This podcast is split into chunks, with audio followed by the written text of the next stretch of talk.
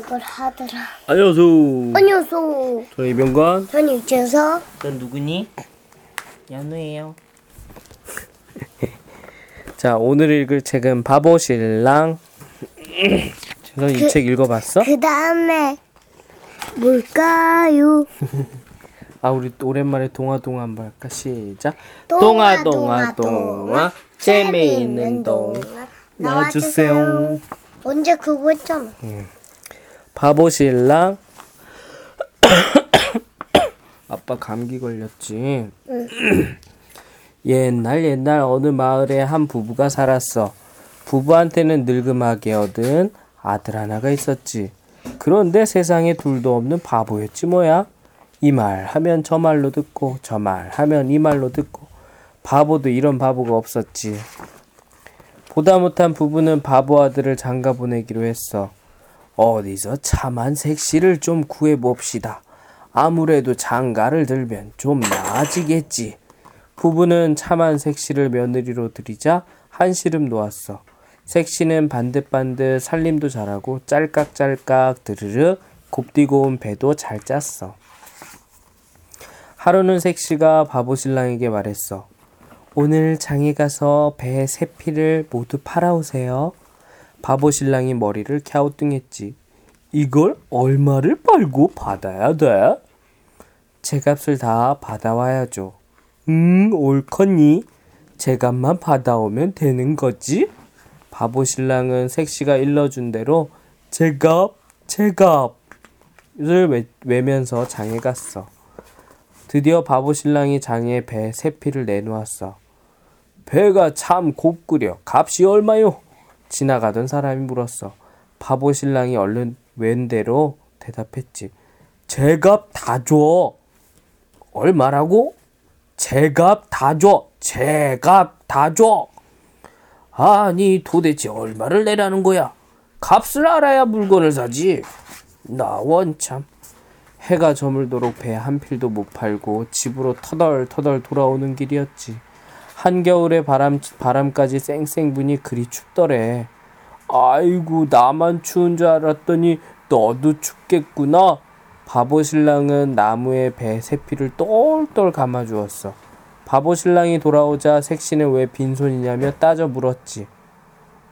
음, 동구나무가 하도 추워 보여서 내가 가지고 간 배로 똘똘 감아주고 왔어. 색시는 기가 막혀 말이 안 나왔어. 늙은 부부는 이 꼴을 보고 땅이 꺼져라 한숨을 쉬었고. 하루는 바보 신랑이 꿀떡을 먹어본 모양이라 음, 꿀떡을 먹어본 모양이라. 여보소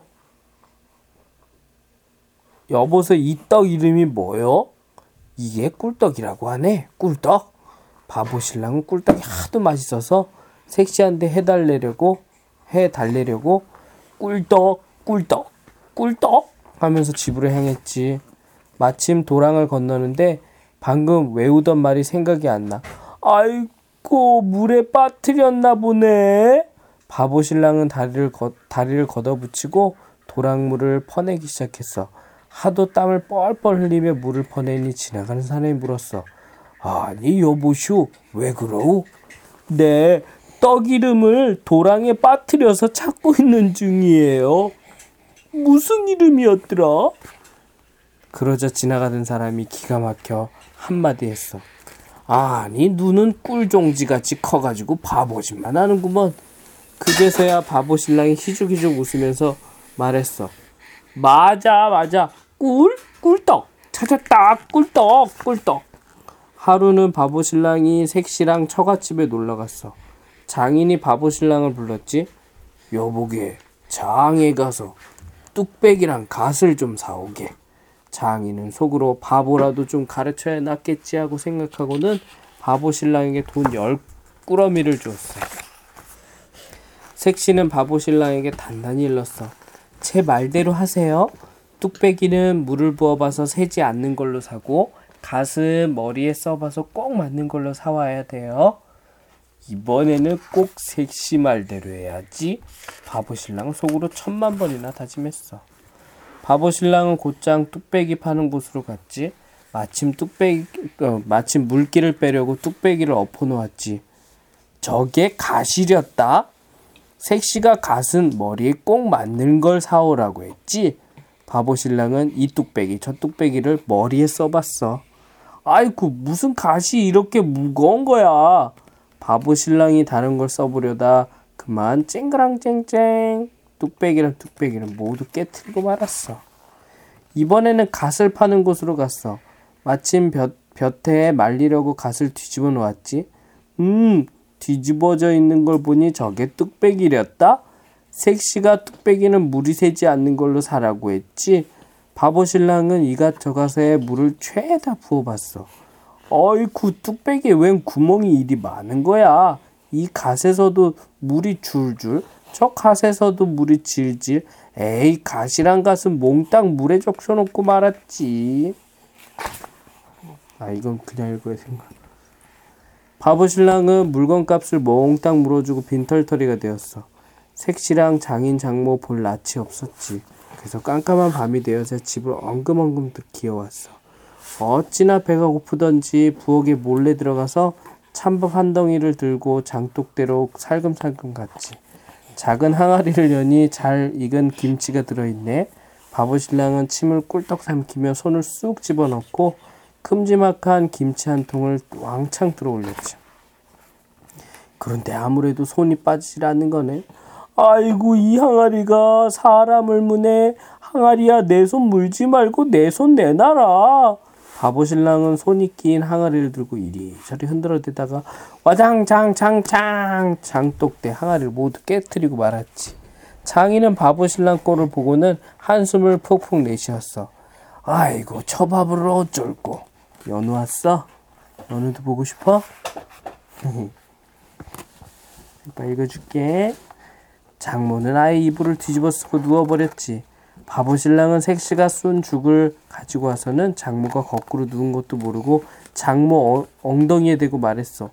아이고 장모님 배고프실 텐데 죽 좀 잡수세요. 장모는 바보 신랑 꼴에 하도 웃어 꾹 참다가 그만 방귀를 뽕 하고 끼고 말았지. 그러자 바보 신랑은 방귀 소리를 듣고는 이렇게 말하는 거야. 장모님 어제 쓴 죽이니 후후 불지 말고 잡수셔도 돼요. 그렇게 후후 불지 마세요. 방귀 낀 건데 그치?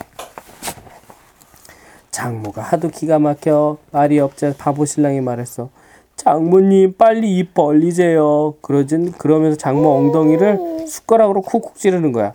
세상에 이런 미련퉁이가 어딨어?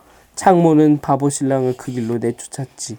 색시는 울며 불며 바보 신랑을 쫓아갔고 그 뒤 바보 신랑은 어떻게 됐냐고? 바보 신랑은 여전히 이 말 하면 저 말로 듣고 저 말 하면 이 말로 듣고 그러지 뭐. 그래도 색시 말은 그럼 그렇고 말고 하며 고집곧대로 잘 들어서 둘이는 잘 산다나 뭐라나. 연우야, 연우가 오빠를 꾹 눌러서 아파.